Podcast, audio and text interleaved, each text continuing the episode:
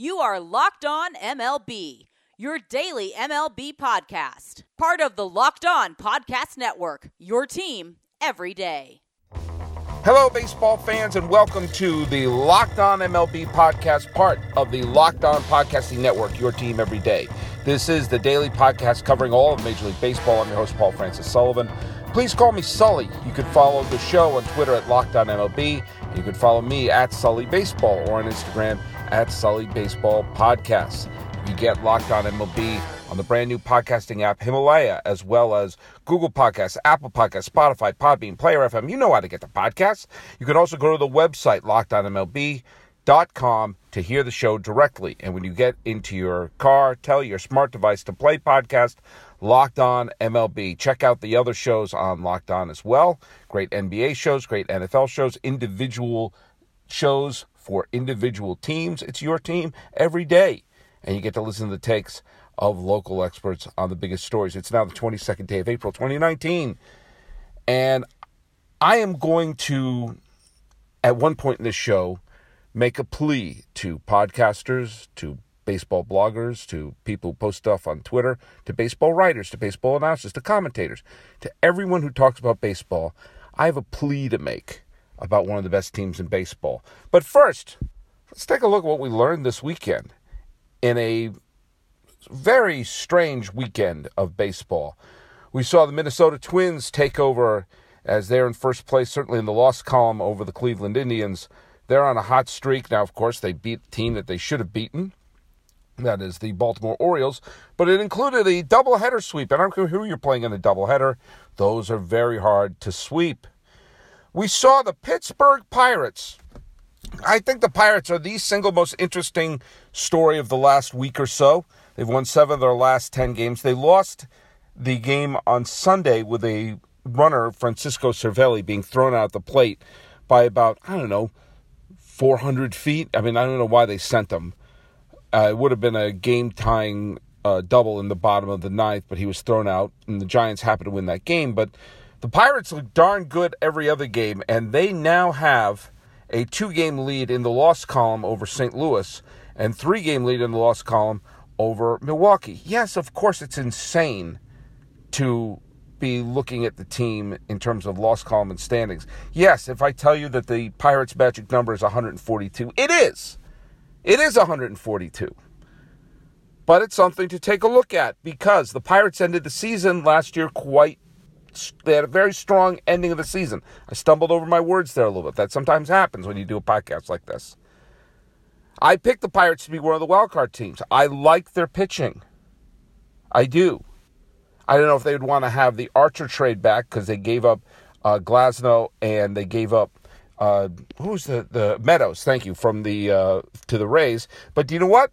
Their team's been solid. In fact, as of this recording, they have the best record in the National League. They currently own the best record in the National League as we're in late April. Now, there's a long way to go. And unlike Smokey and the Bandit, we do not have a short time to get there. There's a long way to go and a long way to get to the ending.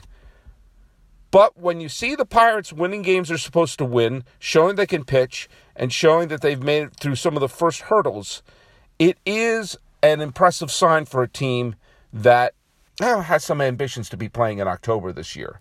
Uh, the Dodgers won their series with Milwaukee, and because even though San Diego won today, they that snapped the six-game losing streak, and the Padres now are one game above 500, which is kind of where I thought they'd be. I thought going into the season they're going to be a team that hovered around 500 and they're currently hovering around 500. A week or so ago, they were in first place by themselves, and the Dodgers were stumbling. Now the Dodgers are on another solid streak, and there's something about this Dodger team. We talked about in last week's shows. You know, even this game, which was a, a, a bit back and forth, you had Bellinger hitting the home run to give them the lead in the ninth and stealing a home run. That's just everything looks right with this team. And did you notice that Kershaw has pitched well too? He's come back from the IL and has pitched quite well. I, I just I, I know it's a long way to go and a lot of things can happen. But you know what? I picked the Dodgers to win the World Series, and they're showing me why. Uh, Julie Stone Pfeiffer, Pfeiffer, Pfeiffer. I've never said your name out loud, Julie, uh, and I've I've read your stuff. Um, and she's someone I follow on Twitter, and she writes a lot of great stuff about baseball. She posted something on Twitter, and I, I, I mispronounced your name, and I'm sorry, Julie. I apologize. She posted something really cool. Um, that I didn't. That I did not know. I mean, maybe someone out there did, but I didn't know until I saw her Twitter feed. Christian Yelich having an unbelievable start. The defending MVP is just hitting the ball wherever he wants it now, as long as he's at home. You know what I mean? He has 13 home runs, all of them in Miller Park. He has zero home runs on the road. That's kind of sort of bananas. I mean, he's hitting well uh, on the road, but it's he's he doesn't have much power. He only has two doubles and no triples and no home runs. He has eight singles and two doubles on the road. While at home, he has 13 homers and two doubles. He, he likes his home cooking. Well, the Brewers have ceded first place to the Pirates at this point. There was a theme to the games that were played, even for some of the teams that won. The teams that played this weekend seemed to have a common thread of bullpen meltdowns. The Indians' bullpen blew a game where they let up five runs in the ninth inning. We saw all sorts of comebacks all throughout the games that happened this weekend. Just take a look at some of the games, even some of the games that turned out to be victories.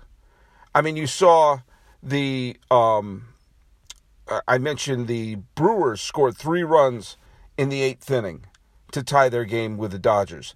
The Yankees and the Royals played a game where the Royals scored six runs in the eighth inning to take the lead when they were losing 5 nothing. You saw the A's nearly come back when they scored three runs in the uh, what was it in the eighth inning. You saw the Mariners score five runs in the ninth inning. It wasn't quite enough to win. You saw the Astros score two runs in the eighth and two runs in the ninth and leave the bases loaded. But one thing you saw is bullpens that were, let's be kind and call them shaky. Even the Red Sox, who wound up sweeping Tampa Bay, we'll get to that in a second. None of the games were easy. And it took a pickoff play by the catcher to win one game and an extra, another extra inning victory for the Red Sox. Actually, no, it was their first. The other one was in the ninth. My my apologies. I mixed some of the games up in my head. But you look at Red, all these teams were seeing meltdowns from their bullpen. Even in games that you won, you look around and said, "Oh man, did we deserve to win that? Did we deserve? We, we let up five runs in the ninth. We let up six runs in the eighth. That's the common theme you were seeing around baseball this weekend. Awful relief pitching. Even in victory, no one deserved saves. They're all done by great catches by the shortstop in Oakland or pickoff play by the catcher in Tampa. It's all of these bullpens are showing their cracks. Now, how much of it is because they're pulling their pitchers at an insanely fast rate? Glasnow was pitching great against the Red Sox, and someone told the you know the manager, "You better pull him now in the sixth and they had to go to a gassed bullpen. And the Red Sox wind up winning. But all throughout the weekend, you just saw bullpen blew this, bullpen nearly blew this, big lead chipped away there. And you got to think Craig Kimbrel's agent is making calls to all these teams like saying, "Hey, look it. I know my client made everybody in Boston change their pants last October. But before 2018, Kimbrel was a no doubt about it terrific relief pitcher, especially 2017, which he had one of his best seasons. So, would it kill you to take a flyer? Would it kill you to say, hey, maybe we should give this guy a shot? Because you see the relievers you see out there now and teams out there are spitting the bit. And as always, this is going to be a season where a game here or a game there are going to be the difference between whether or not you're playing in October, playing for the wild card game, or winning the division. So you might as well not run your bullpen in the ground now. That's just my thought as I just kept seeing that no lead was safe this entire weekend. Now we're going to take a little break. We're talking a little blue chew. When we come back, I want to talk a little bit about Tampa.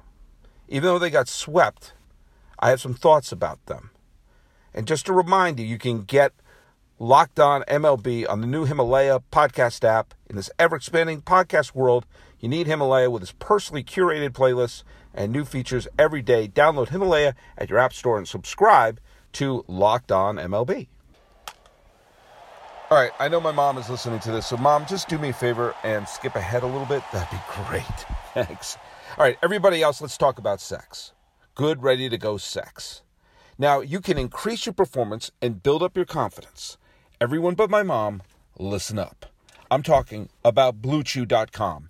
That's blue like the color blue. Blue Chew brings the first chewable with the same FDA approved active ingredients as Viagra or Cialis, so you know they work. Take them anytime, day or night, on a full stomach, while stuck in traffic after a Dodger game. I don't judge. They're chewable and they work twice as fast as the pill, so you know you'll be ready quicker than a manager can make a pitching change. Now, everyone I know has tested it, and I have many trustworthy friends who confide with me very personal details. They all tell me it gives them a little extra and it works great. Now, we baseball fans, we know all about getting a little edge with performance enhancers.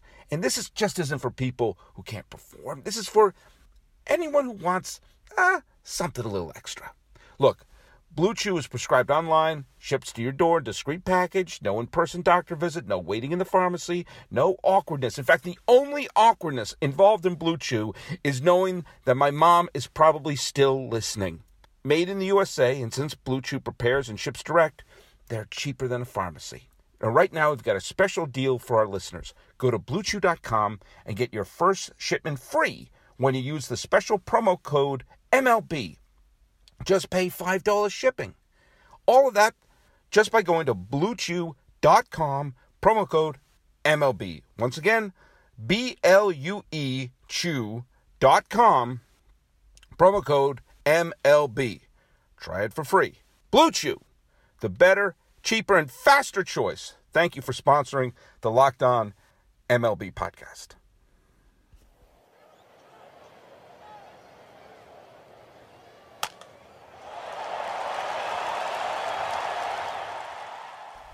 I'm recording this outside today. It's a beautiful day. I was going to record inside. I'm sitting outside recording it. It's a beautiful California day. That's why we have California, to have days like this. My beloved Boston Red Sox got a much needed sweep of the Tampa Bay Rays. And suddenly their terrible record is merely bad. They're 9 and 13, which is bad, but remember they were 6 and 13 and they are five games out of first place, which is not great, but they were eight games out of first place, which is terrible at this time of year. So it's the sort of thing that gave the Red Sox a little shot in the arm. But with that being said, the Tampa Bay Rays are still in first place. They have a 14 and 8 record. They are the second best team in the American League in terms of winning percentage. The team that's ahead of them are the Seattle Mariners, and it's mere percentage points 640 for the Mariners, 636 for the Tampa Bay Rays. The Rays are going to go on from this tough series against Boston, where they had a shot to win each of the games. It's just a ball bounced this way or that. And they're going to be playing the Kansas City Royals, who are not a very good team. And I suspect that the Rays are going to win a couple of games. And the Rays are a very good team. And if you take what the Rays have done this year, and you go back 162 games, this is a team that is an elite team, one of the best teams in baseball. And there's a lot of things to cheer for with this Rays team. There's a lot of things to pay attention with on this Rays team. There's a lot of things to turn your TV on and watch them that is just baseball, pure baseball the quality of the play, the quality of the defense, the quality of the pitching staff, the quality of the manager, the quality of the organization, the quality that they're putting on the field, they're winning. They didn't win this week, thank goodness, against the Red Sox, but against everyone else, they've been winning. And here's what I want to ask my fellow podcasters, bloggers, vloggers, columnists, commentators, play by play, just fans who write on Twitter. I'm going to ask you to see if we can refrain from doing something that I am guilty of as well. I have been guilty of this, and that is when I talk about the Rays, I talk about the context of their attendance and their fan base. I did a podcast, uh, the, I think it was the last one I did, uh, where I talked about the fan base of the Tampa Bay Rays and the fans who go to those games and cheer on the Rays have to be some of the most devoted fans in baseball because there is no reward for their fandom. No one even acknowledges they exist. And I saw like what people were tweeting about during the Red Sox Rays game and say it sounds like a game at Fenway, meaning that there were more Red Sox fans than Rays fans there. There's always talk about this is you know, terrible attendance. Always talk about if you have to move a team. Well, move the Rays. No one cares about them anyway. They're not going to move the Rays. They're not. They're going to try to find a way to make baseball work in Central Florida. If anything, they're going to expand by two teams. There's room to expand by two teams. And baseball probably should expand by two teams. And they have to find a new stadium, of course. But I don't want to talk about the Rays' future. I don't want to talk about their stadium issues. We all know they have stadium issues. Hell, they don't have issues with the stadium. They have a subscription.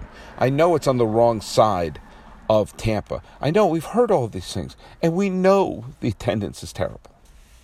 But here's what I want everyone to do for, for this year make an effort, and I will do it too on this podcast.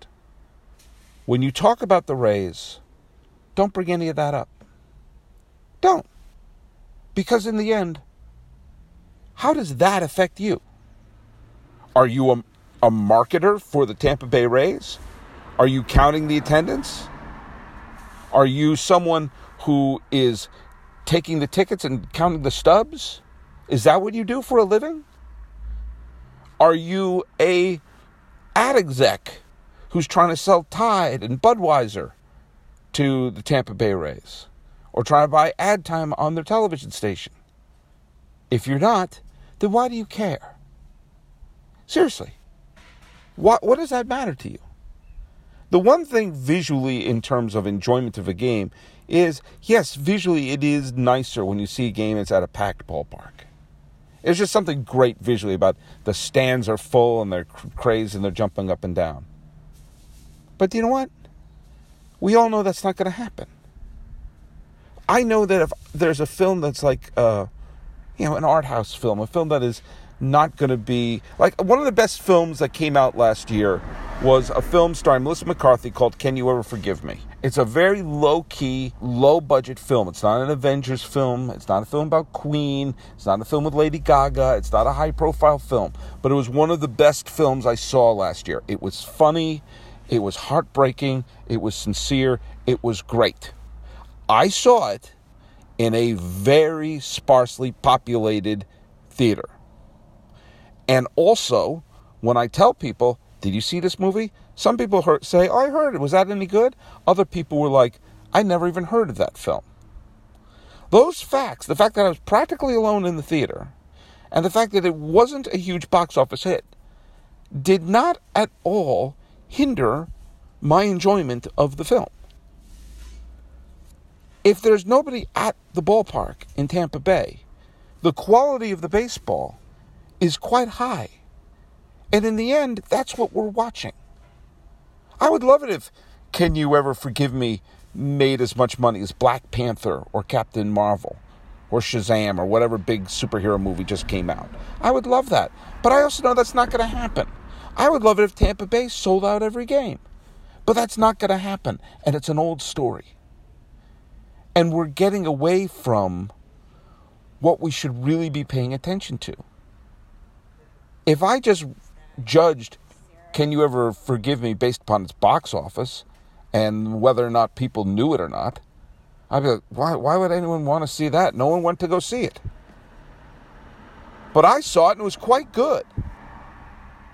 So consider yourself one of the people who are watching something really good that not as many people recognize. Maybe you, you'll cherish it more. But the thing about what I'm saying is, let's end that narrative. That narrative's boring. It's on the surface. In the end, has nothing to do with the quality of it. There are so many actual entertaining things to be talking about the Tampa Bay Rays. And the fact that we should be building them up. If we're doing podcasting, if we're doing blogging, if we're doing vlogging, commentating, what we're doing is we're banging the drum for this sport that we all love so much, which is baseball. And they're they're they're winning. This is a winning team, and it's a winning team because they're interesting. They've gobbled together a lineup and, and a roster with players like Austin Meadows or Tyler Glasnow, as I mentioned both of them before, Tommy Pham, Avisail Garcia, Yandy Diaz, Adam Kolarek. Is that how you pronounce his name? They've all them people been picked up from other organizations.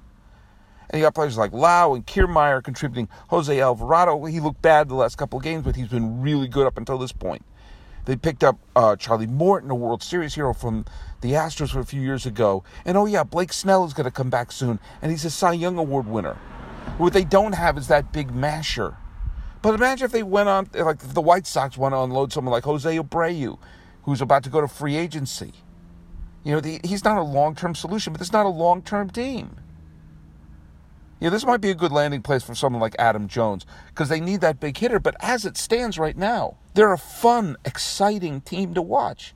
And isn't it boring to just say the negative story all the time? Isn't it? You know, no one's there. You know, someone's there. The attendance is at zero. Yeah, most of them are rooting for the Red Sox. Yeah, that's too bad, but did you see them? They're really good. What, what is, how does that affect your enjoyment of baseball? So let's make a pact right here, right now.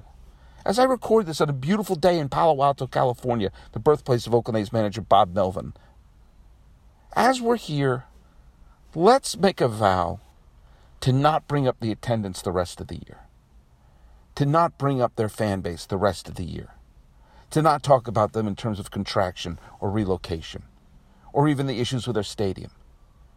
Because do you know what?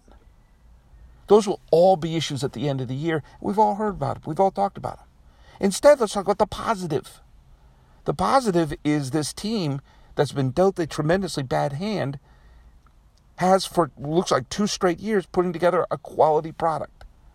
They have every excuse in the book to say we can't contend. What chance do we have? And they don't do that.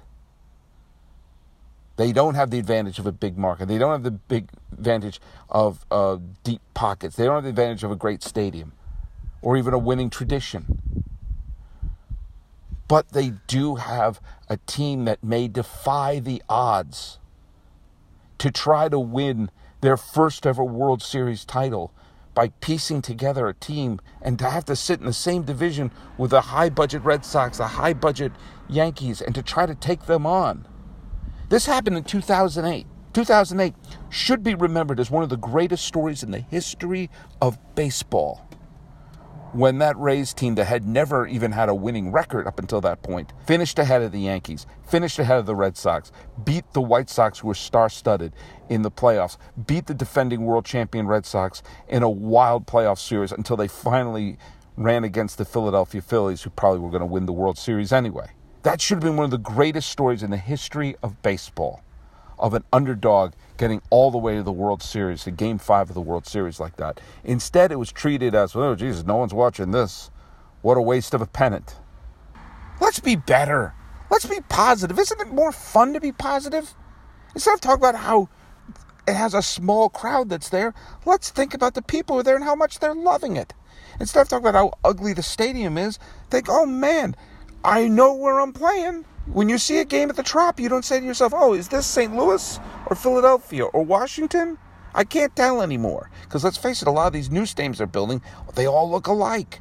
But you know what the Trop is. So let's look at it as a unique baseball experience. The Rays are one of the best teams in baseball and there's no reason they should be. The Rays, as they're put together, if you looked up today and said they're going to lose 100 games, you'd probably say, yeah, yeah. So let's look at the Rays as a positive example of a great organization and a team beating all the odds. Isn't that more fun to do than going, oh, nobody's there? No one cares. Don't be that. Don't be that person. Let's agree, at least for one season, that we all know. We all know. We know the problems there.